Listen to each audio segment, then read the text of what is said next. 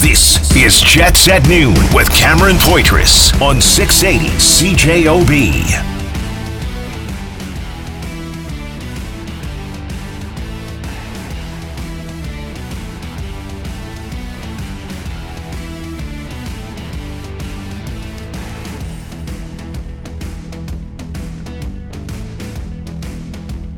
Hello, welcome to the show. Jim, how you doing? Doing very well, sir. How are you? Happy Wednesday. I'm running around. I don't know what's going on very today. busy today, very I'm running around, frantic, trying to get a bunch of stuff done. What stuff? like you going somewhere? Um, No, I don't know what it is today. I'm just like I'm just We're like going somewhere tomorrow. yes, that what it is? That's might be what it is. That's absolutely right. Going on the, The, road. the Center Port Rail Park Canadian Rail Park. Canadian Rail Park Manitoba Open. We're going to be down there tomorrow. 680 CJOB is going to be broadcasting down there uh, for PGA Tour Canada, making its stop there. Uh, eighth of 10 stops, I believe. One of the bigger events on there. So we're really excited to be down there tomorrow. Got a great group of guests lined up, including uh, Braxton Coons, three time Manitoba Amateur Championship. He's going to be joining us right off the bat, so we're looking forward to that. Uh, as the show rolls on, we're going to be speaking to Marnie Blunt. She is down uh, in Sioux Valley. Uh, Dakota Nation, just uh, outside of Brandon. Uh, Zach Whitecloud, it's his day with the Cup there. Of course, Stanley Cup champion. We'll speak to Marnie uh, at around twelve forty-five. Uh, after the news with Skylar Peters, uh, latest reports on Mark Scheifele and Connor Hellebuyck. What are we hearing from Daily Faceoffs, Frank Seravalli? We'll get to that after 1230. But first, joining the show, St. Louis Blues reporter, writer uh, with the hockey news, as well as NHL.com, Lou Korac joining us now as we do our little off-season Central Division tour. Uh, Lou, how you doing? Good afternoon. How are you guys? Good, Lou. Thanks for joining us. Things are well. Hopefully the same with you. Are you ready for hockey? Yeah, actually, I am. It seems like it's been a, a longer than usual off season around here, and man, I'll tell you what. These days down here, I don't know how much you guys get of this up here, but uh, it's temperatures have reached triple digits down here, and uh, it's it's it's extremely hot. So yeah, we're looking forward to getting back into a, a nice ice cold ice rink. Yeah, my mom's best friend lives down in St. Cloud, Minnesota, and we went down there and visited her today. I mean, uh, this summer, and she was just here and left on Tuesday back down to St. Cloud. She was visiting us here in Manitoba, and it was you know normal. I think what 22, 23 yesterday, and down there in Minnesota, just six and a half hours south, it was thirty eight degrees, which would Yeah. be like if I'm translating it into Fahrenheit, would be 100, 110, 105, something close to there. Yeah, with, I mean it's the dew points are ridiculous around here. I know that uh, the MLS team here, St. Louis City, played on Sunday night. You're talking about a nine o'clock game, and the dew points were up near 78, 79, 80, which is uh, which is really really oppressive. I mean, I'm a guy that grew up playing soccer myself, and I'll tell you what, that almost feels like you're putting a, a wet towel over your head and trying to breathe through it. So imagine those guys trying to do that in a 90 minute soccer match. Yeah, that's for sure, Lou. Oh, we'll get to hockey here. Uh, the St. Louis Blues. Now, this is a team. When I look at the the rosters of each uh, club here in the Central Division, and I look at the St. Louis Blues and their season last year, and I look towards this one, I think there's a lot of things that are unclear about this team uh, and what they're going to look like this year. I have no idea where to pinpoint them. I, I don't think they're going to be particularly good. Um, but I, I could also see them being, you know, surprising a bit. I mean, they still got some great players. Uh, I mean, how do you see things, Lou? the million dollar question around here, guys. It really is. I mean, uh, you know, you make you make minimal changes, and yet this is a group that feels like they grossly underachieved last year, which they did. I mean, it's a lot of the group that uh, returned from a team that had 109 points the previous season and uh, pushed the Stanley Cup champion Colorado Avalanche in the second round, probably as hard as anybody in, in the Stanley Cup playoffs two years ago. So um, they took a big dip, and uh, it's a lot of them, you know, and just talking to them at their exit meetings, uh, guys that knew that were going to be back here this year, you know, had to take a, a hard look in the mirror. And, you know, you've got a management team that went out, you know, did their business at the draft, knew knew they had to retool, retool and replenish, uh, you know, the prospect stock a little bit here, and they certainly did that. But uh, you know, you bring in uh, Kevin Hayes, who you guys are familiar with, who I think I think he's going to slot in and do a good job here as a you know, he can play as high as maybe a two center, probably going to be a three center on this team, depending on what they do with Brayden Schenn. And you bring back a glue guy like an Oskar Sundqvist, which might not sound like one of those splashy moves, but I'll tell you what, he's had uh, the best years of his career here in St. Louis, and uh, a guy that's coming in here on a on playing on the NHL minimum and probably looking to uh, resuscitate his career and uh, trying to get a contract for next year. So, not a whole lot has been done. Uh, management is confident and uh, banking on some of these guys, especially on their blue line, that you know guys in particular that really underachieved, expecting them to have bounce back years. And uh, Jordan Binnington, obviously, him as well, is part of that group. Uh, so those are the questions that are going to have to be answered here, and uh, we'll find out just uh, how much of a reality check these guys got when they return for training camp here in a couple of weeks. Lou, I was going to ask you about Robert Thomas and Kyrou and if it's their team, but you brought up Binnington, so let, us go with this. Gee, imagine that. um, I, look, he's one of those guys that I want to like, but I can't. Um, and he's one of those guys that I want to like because of his competitiveness, his his yeah. you know his willing to win, his do, and then it's the out of control um, if you're going to play the puck like a defenseman, you should be hit like a defenseman. What is this guy uh-huh. doing? Um, where's Jordan Binnington at this point of his career? And maybe a little bit about him. Like, I, I shouldn't dislike him because I don't know him at all. But w- yeah. who is Jordan Binnington and, and where is he with this team? Because I think even last year, the head coach, some of his, and I would imagine being around hockey enough that it doesn't all sit well with his teammates also. No, you know what? It's uh, it, those are fair points to ask, especially from, like you said, from people that just aren't around him every day and maybe don't see the humble side. If if anybody can actually, you know, grasp that, there is a humble side to the guy. I mean, I see him quite a bit, and uh, you're right. When you when you say he's a competitive guy, there's no doubt in my mind. Probably as competitive as anybody in that locker room, and I think that's what probably brings out a lot of the what a lot of people like to call antics from him. Um, he doesn't like to lose, but who does? I mean, that's that that's just part of human nature, and but it's just the way you kind of I don't know conduct yourself, I guess. And he is just one of those guys that likes to let you know that he has that competitive spirit, and uh, if sometimes it takes crossing the line and going over that edge in order to not only maybe bring himself up, but also give a boost to his teammates.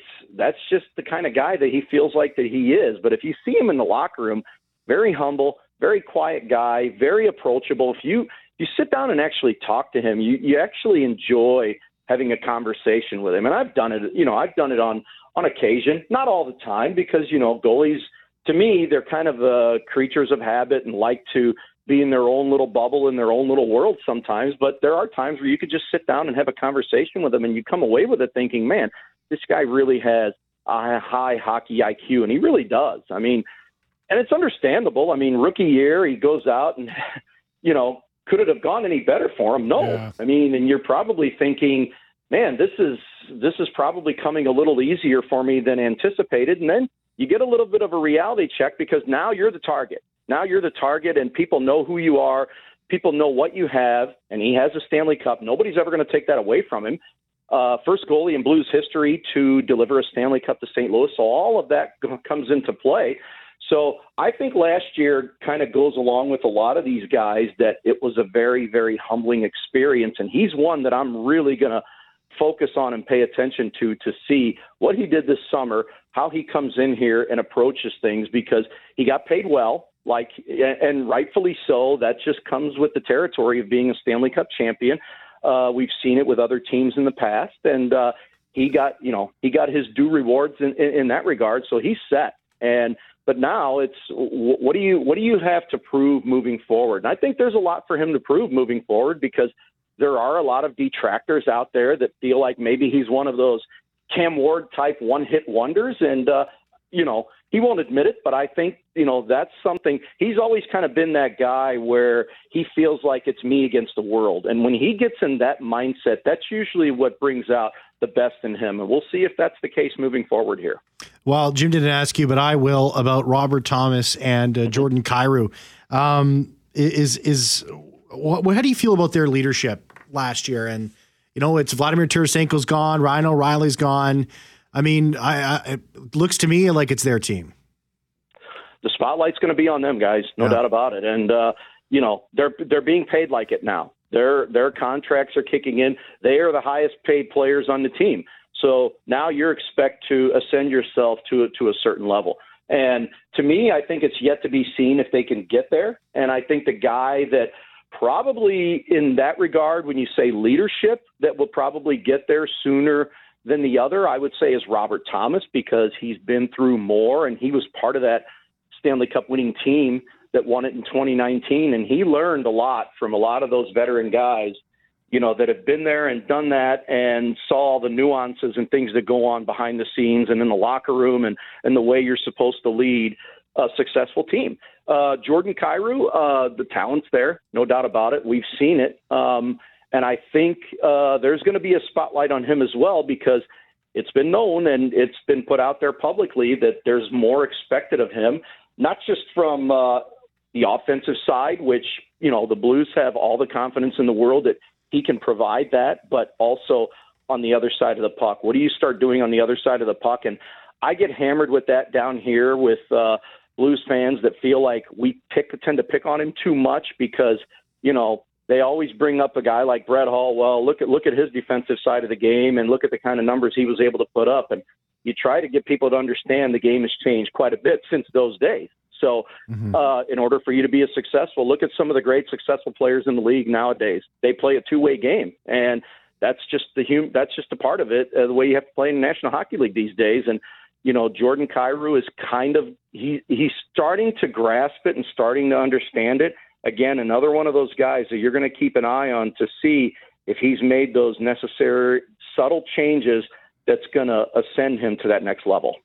Lou Korac, uh, St. Louis Blues writer, he writes for the Hockey News, writes for NHL.com. Lou, thanks so much for joining us. Really uh, appreciate and talk during the season. Appreciate it, guys. Take care. Thanks, Lou. All the best. Great stuff from Sweet Lou Korac there. Sweet Lou. 204 780 6868. 204 780 6868. Still to come here on Jets at noon. Marnie Blunt is down in Sioux Valley, Dakota Nation. Uh, she's going to be joining us at 1245. Zach, Zach Whitecloud, of course, uh, a member of the First Nation there. His day with the cup, it's down there. We will speak to Marnie.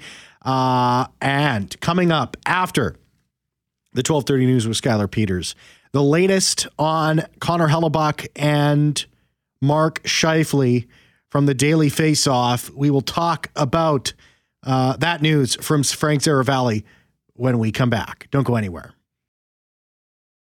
Jets at noon on 680 CJOB. Right now, 20 degrees at 680 CJOB. These guys won't rain on your parade. It's Jets at noon. No, we won't. Well, Skylar Peters, I want to get your opinion on this. William Nylander and his ongoing contract negotiations with the Toronto Maple Leafs. He wants 10. They're paying John Tavares 11. Do you keep Nylander over Tavares? Well, can you keep them both? No. Can you afford to? You can't. Well, you, you can, but so, you have to trade 19 players. Yeah. yeah you so have John to, Tavares to, plays 36 yeah, minutes a night. You have to carry eight guys on your roster. And each of them has to take four shifts on D a period. well, that's no different than the Maple Leafs D has constructed. I don't wow. think putting forwards back there. Oh, zing. But it just like it, to me, like William Nylander. If you're paying John eleven, he's slightly outscoring John, not by a lot but mm-hmm. he's outscoring him. And he's 27 and he wants 10 million. I just don't know what the counter is with management when they're like, well, we can't afford that. Well, you're paying John. I'm outscoring him. Mm-hmm. I am five years younger and you're paying him 11 and you're telling me you can't give me 10? He's a very good argument. Yeah, He's a very good argument. It's uh, like one one affects the other. Like we can't give you that because we're paying John 11. I know, but you know? that's the the corner they're painted in, right? Like, right. Eh, I, I, look, I don't know if it's 10, but William Nylander in this market deserves nine just like Connor Hellebuyck deserves nine. Which is exactly but what we're about As William Munny said in Unforgiven, deserve has nothing to do with it. There's no money available by anybody. Somebody's got to pay you. Like you, yes. you know, you, has, yeah, you exactly. deserve it all you want. Yeah. If nobody has it, then you got to blink. Jim Toth deserves a million a year. I don't think you're getting that here, are you? Just a million? Oh, sorry. You should hire me as your agent. I should actually. I should hire an agent. probably take a pay cut. Turns out, Toth, this is way You've been too- grossly Yeah. overpaid. Yeah. You know, Will, Will Munny also even though even though it's just at this, it's still too much. What? Will Munny also said it's a hell of a thing killing a man. Take away all he's got and all he's ever going to have. That's right. That's what they're trying to do to William Nylander. Yeah. Trying to take him to the cleaners. And then just like the kid in Unforgiven, he takes a belt of whiskey and goes, well, "Where's my money?" It's a great movie. I feel like Oh, whiskey's I, not am the actually uh, home and of choice watching. for I'm watching that tonight. Unforgiven is one of the top ten all-time movies ever made. Yeah, It's up an there. outstanding. I gotta but- watch but- that one too. Thanks a lot, Skylar. Yeah, I highly recommend it, Skylar. You should. Uh, 204 780 6868, 204 780 6868. Okay. Uh, we're going to have Mar- Marty Blunt, journalist with Global News, going to join us. Uh, she's down at Sioux Valley um, for Zach Whitecloud's day, uh, day with the Cup. We're going to have her join us uh, right after this segment. But this is the latest news regarding Mark Scheifele and Connor Hellebuyck. As we're talking contracts here and who deserves what and, and, and all this sort of con. In, la- in yesterday's daily face-off rundown with Frank Frank Seravalli on the podcast, Friend of the show. friend of the show, Always wanted to say that. yeah, I, I love that phrase. I, so I. Colin Cowherd got me on that. He always said "friend of the show," and I said I always love that. Um, but uh, Sarah, Val, um, Seravalli reported yesterday, uh, and I'm gonna, I'm going to paraphrase what he was what he exactly said, but uh, it was in reference to Mark Scheifele and Connor Hellebuyck as a team being between a rock and a hard place in reference to the Winnipeg Jets. He said they probably know that Scheifele is not re-signing, and they know that Hellebuyck isn't re-signing. Uh, Seravalli went on to add that the Jets will need to try and find a way to replace both of them. He also said Scheifele would probably be a really good trade deadline piece, but of course the question goes to what if you're in the playoff mix? Um, in terms of Hellebuyck, uh, it's tough to make a big net minding trade in net at the trade deadline. It's a very rare thing to see a significant goalie traded, as teams don't like to rejig their goalie, uh, their goalie situation mid year. So he also went on to say that the Winnipeg Jets are likely to start with what they have. He believes the situation in Winnipeg is worse than it is in Calgary. Um, and uh, uh, the sort of the, the, the conversation is what are the Winnipeg Jets uh, willing to give up? Um, and, and, and what's the situation here? Uh, if they are in the mix, I ask you, Jim, what would the Winnipeg Jets be willing to give up for maybe two or three games of playoff revenue at the least? Um, I, I don't Well, know. I don't is- think I I, don't think that that factors into it. Um, I just don't know what to say anymore because I think these guys have to get dealt before the season. I, and I don't think it's going to happen. and I, I think that uh, but you the- could go a month into the season, but I mean, I think like teams in training camp do a lot of work on on getting out of the gate, and this is the direction we want to go. Now things go off the rail with injuries, things go off the rails mm-hmm. with you know maybe you lose seven one goal games and and you could be seven and three and instead you're three and seven but they do a lot of work on setting the tone for the season and training camp on what they want to be, where they want to go, and what they want to do. And to sort of eh, uproot that five or six weeks into the season is. Um, I, I also saw on Daily Faceoff, I think it was Jason Gregoire who was on with them and talking about like if you look at the goalie trading market for the past 30 years, it's rarely good. Like when you trade a goalie, it's rarely a big boom goalie return or whatever. There's just not a lot of star goalies ever being traded. Not to the ilk of Connor Hellebuyck anyway. No, no. Like Brodeur never got traded when contracts would come up, and Mm-hmm. Patrick Roy did get traded, but that's because he said, "I just played my last game for you." Yeah. Um, it- but so I just can you start the season? Yeah, you can. But if Pekka Rinne never got dealt. Henrik Lundqvist never got dealt. Like, There's a long like list. Frank is good. He knows what he's talking about. Yeah. And what I get from this is Frank knows quite well that Connor Hellebuyck is has told they're, I'm not resigning there. He's I, uh, to me the report that I got from Frank, not I got from Frank that I read on this and the way Frank operates from what I know. He knows that Connor Hellebuyck has said I'm not resigning. Mm-hmm. He can't confirm if Scheifele's said the same thing or not, but he- he's indications are. So that's what I read from the way he worded that is Connor Hellebuyck is not resigning, and they know, they know, but I don't. But I'm hearing Yeah. that Scheifele's not resigning after next year. So I just again trying to get equal or fair value for either of these guys is extremely difficult. it's going to be. There's not a lot of teams going out there. You know what? I need a number one center. You have one. Here's my number one D guy. There's not a lot of those teams doing that. What teams are doing is I need that number one center to augment maybe in my second line, and I'll give you a couple of secondary pieces here. So I don't begrudge Mark or Kevin Cheveldayoff from trying to sort of get equal value. Like I need a, a, a, dominated position player, and you you can have this dominating position player. It just doesn't seem to be out there. And then when you're talking about the money, back to William Munny, deserve has nothing to do with it. it nobody has nine million dollars per year for Connor Hellebuyck. He, they just don't. They don't know. And so, like I said earlier, and then you know, Ken Wiebe had that reference. He doesn't know if the ten million dollar is accurate, but he does seem to th- know that they offered him a high term, double figure high term contract for three years, and Hellebuyck said no. So he's what do you do here? Like, and, and I don't I don't think you know Kevin Cheveldayoff is going to be forced into anything, but you can't deal Connor Hellebuyck at the trade deadline and get anything but picks and maybe a third line guy. Yeah. Because if I'm a contending team getting Connor Hellebuyck, now you might get the goalie back, but what team in the playoff hunt and and fighting for a Stanley Cup is going to go, here's my starting goalie for yours. It's not going to. No, it's just in this texture says 204 780 6868. Them not traded before the season will only further the locker room mess by having these talks all season long until they get traded. I mean, this is That's really. a factor, but he can't operate under that. He mm. can't operate about what if the guys in the room. I mean, they, they concern themselves with that, but this is a bigger than that deal. Well, to does, me, what that texter is talking about yeah. is Evander Kane. He's yeah. in the room. Is it an issue? Can they get along? That's what I, I can understand that texter's point yeah. there. These are too big of pieces for the future of this organization to worry about if I deal them in November, what's the guys in the room going to say? Does, I got to worry about my overall long term organization. Does this have a potential to affect attendance? If there's I a constant, if, if, there's a constant question, all right, what's going to happen with Hellebuyck well, and Scheifele? I mean, we're about to I mean, start training camp. Who do you think the face of training camp is going to be? Well, exactly. Is and, it going to be Connor and Ehlers and Morrissey? And, and is it, it, How do you not put Hellebuyck on there? How do you not put Scheifele? I, I, I think the Winnipeg Jets, despite the contrary and wanting to go out and win it, I have no doubt that's what their aim is going into the season. They're being forced into what they're what they're calling a retool. It's going to be closer to it's going to be halfway between that and a rebuild.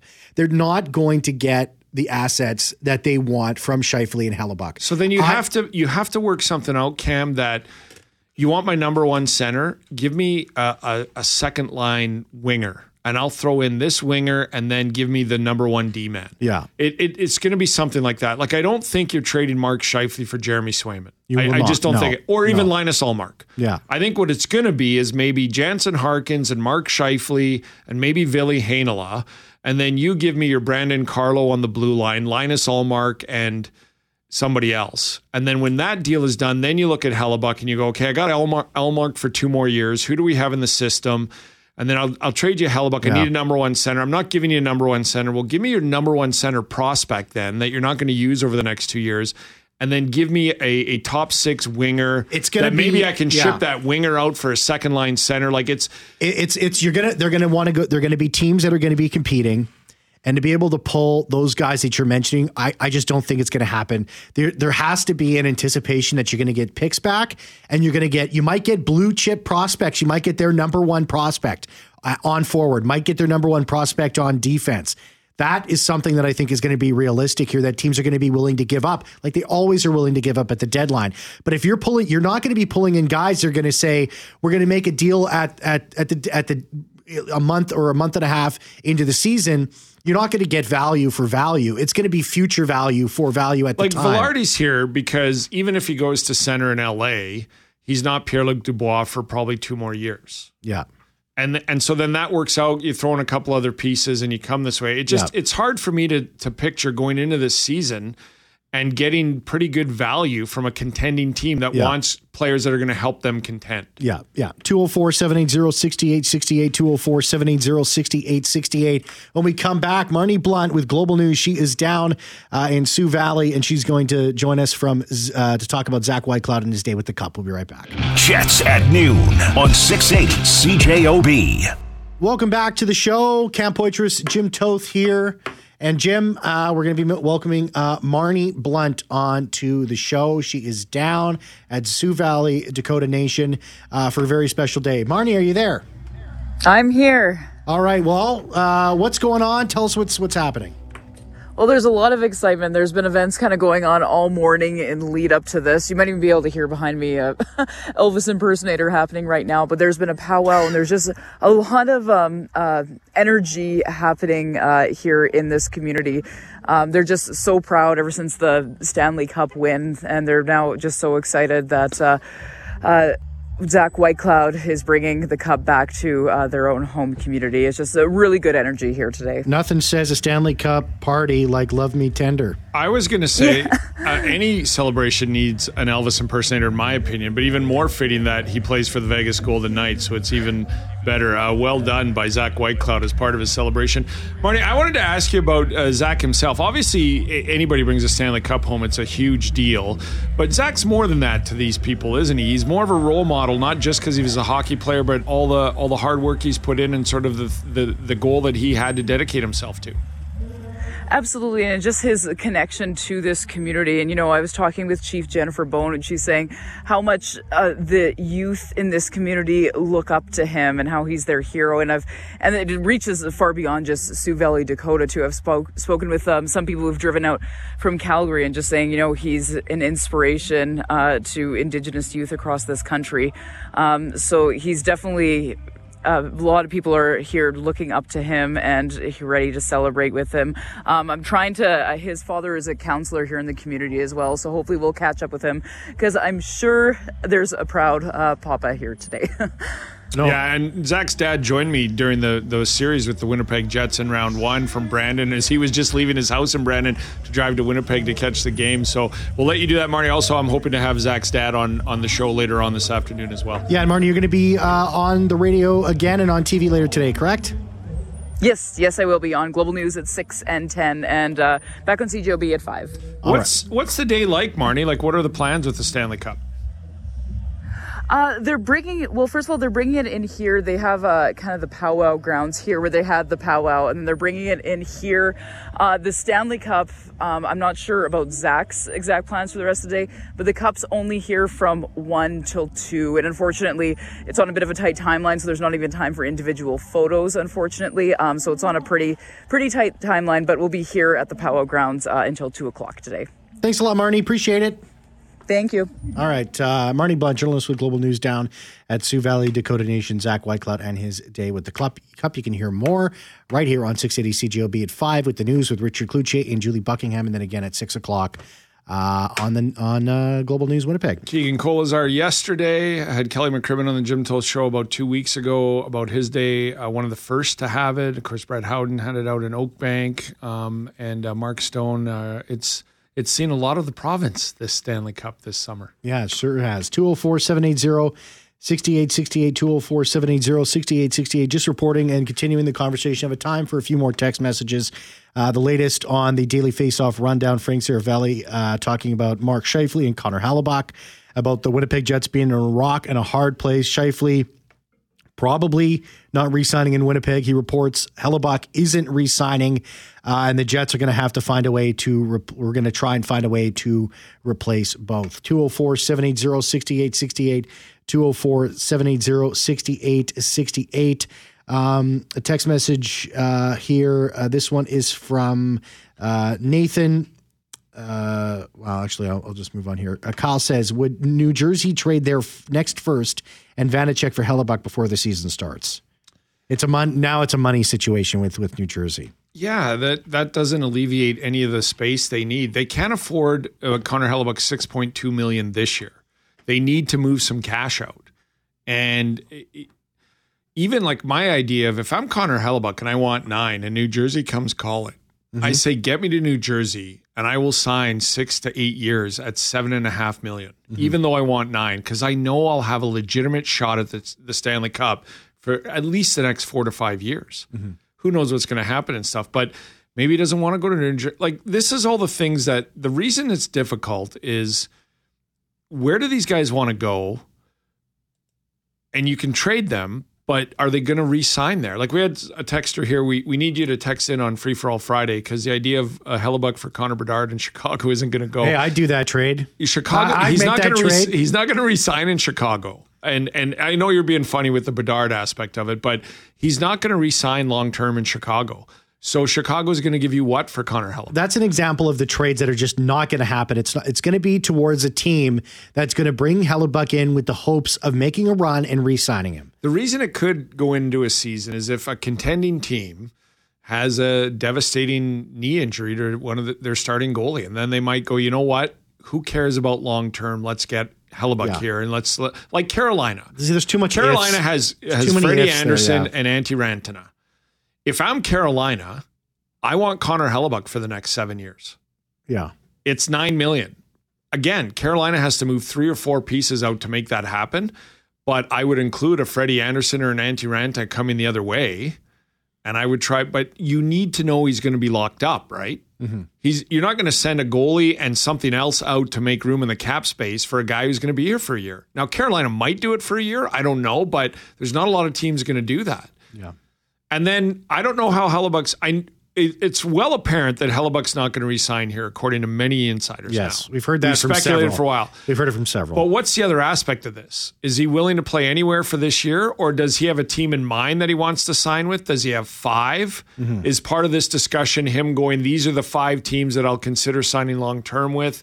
Is it part of the discussion that, like we all know, Dubois wanted to go to to Montreal, and then when that wasn't going to happen, it became like there's five teams that he would consider. I don't. We, nobody knows the discussions around that, but yeah.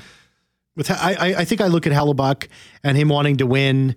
Um, he's won everything else. The guy just wants to win. In my perspective, he's looking at this Winnipeg Jets team and he's thinking, um, either you know maybe just wants to change the scenery maybe that's the situation or is he looking at this and saying i don't believe that this team can compete this year. I don't believe they can compete next year or the year after that. But john's like john texted and said when frank Seravalli says things are worse in winnipeg than calgary what is he getting at? It seems more people want out of there than here at least publicly. And I said, because the players in Calgary are listening to contracts but want the money they can't afford. Yeah. Here, the two Jets apparently have said it, it's not the money. We're just not re-signing here. That's why, like Elias Lindholm yeah. is listening because at nine million dollars for eight years, he's not going to get that anywhere else. No, no, absolutely not. 204 780 6868. Thanks so much, uh, everybody uh, for texting in the show. Real, real busy one. Uh, thanks to Marney Blunt, global news journalist, for joining us. Luke Korac, St. Louis Blues writer, uh, writer. You can find the podcast on Spotify, on Apple, Jets at noon, app like you're sending an email. Thank you very much, Jeffrey Forte, for producing the show. Jim Toth to take you all the way till 3 o'clock. That's it for being back same time tomorrow. See ya from Southwood Golf and Country Club for the CentrePort Canada Rail Manitoba Open. Jets at noon on 680 CJOB.